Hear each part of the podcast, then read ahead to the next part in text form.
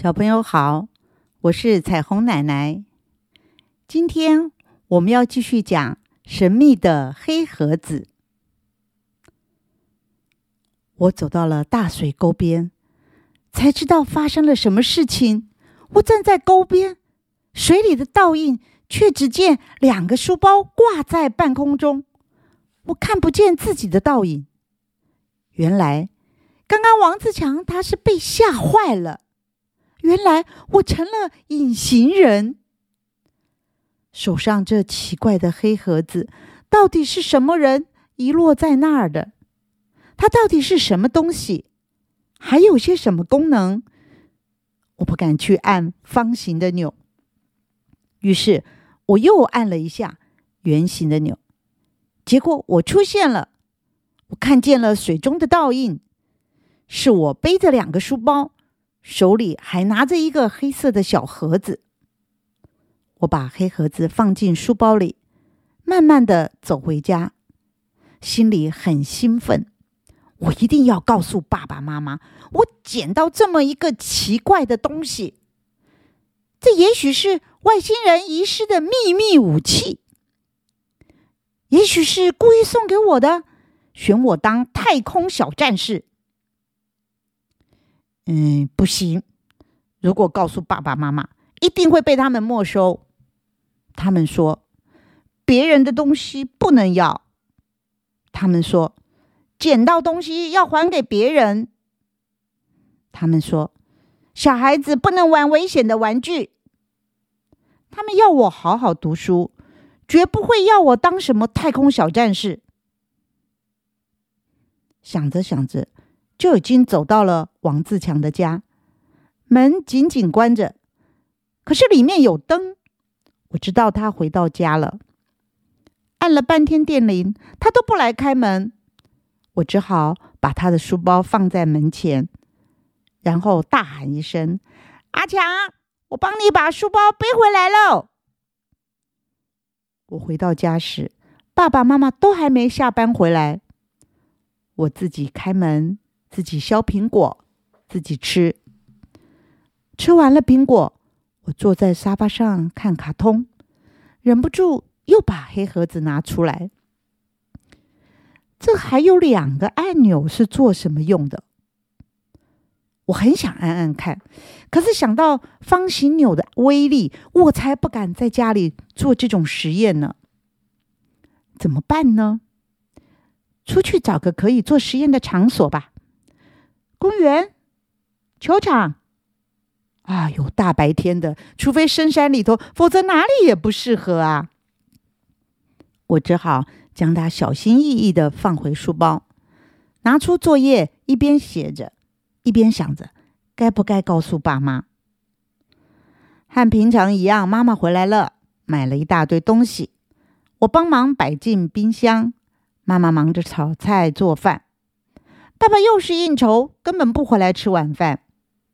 我也没什么胃口，妈妈硬逼着我吃，我赶紧吃完就带着书包上楼，回自己的房间，拿出黑盒子，按下圆形钮。我走到镜子前，镜子里面没有我的影像。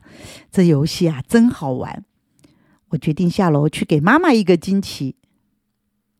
轻轻走下楼梯，妈妈一个人忙着洗碗，收拾餐桌。我站在客厅叫了一声：“妈！”她头也没回，嘴里说着：“小杰，没事，先去洗澡。”我只好走上前，到了厨房，再叫一声：“妈，你看！”妈妈边将碗盘放进烘碗机里，边回答：“看什么？”她回头瞧了一眼，没看见我，却也不惊奇。他说：“这么大了，还跟妈妈玩捉迷藏，桌子底下很脏的，快出来！”就在这个时候，院子里突然传来一阵声响，有人翻墙进来，接着就冲进了客厅。妈妈尖叫一声，我吓呆了。那是2个穿着黑衣、蒙着脸、手里拿着尖刀的年轻人。他们快速地关上门，拉掉电话线，用手势叫妈妈靠墙边站，别乱叫。我很紧张，想要逃走，才发现他们根本没看见我，不是看不见我。我太高兴了，我可以好好修理一下这两个坏蛋，表现出太空小战士的威力。可是用什么呢？用棍子，恐怕再用力打他们都不在乎。用方形钮，只怕搞个不好，连我们家的房子都会轰垮掉。我下定决心，轻轻朝向这两个坏蛋按下三角形钮，也是一道闪光射出。那两个家伙原本正凶着，突然就昏倒在地，动也不会动了。我很得意，妈妈却趁这机会开门逃出去，到外头叫人来捉这两个歹徒。我按钮现身，在客厅里坐在沙发上，好兴奋，这真是太神奇了！我立下了大功一件。我一边等着，一边想着要怎么告诉大家这黑盒子的事。我的心跳好急哦，我的手还在发抖。没想到一不小心竟然按到了最后一个钮。那菱形的钮一按下，突然黑盒子冒出一阵白色浓烟，然后烟渐渐散了，黑盒子也消失了，真的消失了，什么痕迹也没留下来。我好懊恼，好后悔哦。后来警察来了，把坏人抓走。我什么也没说，我说了他们也不会相信的。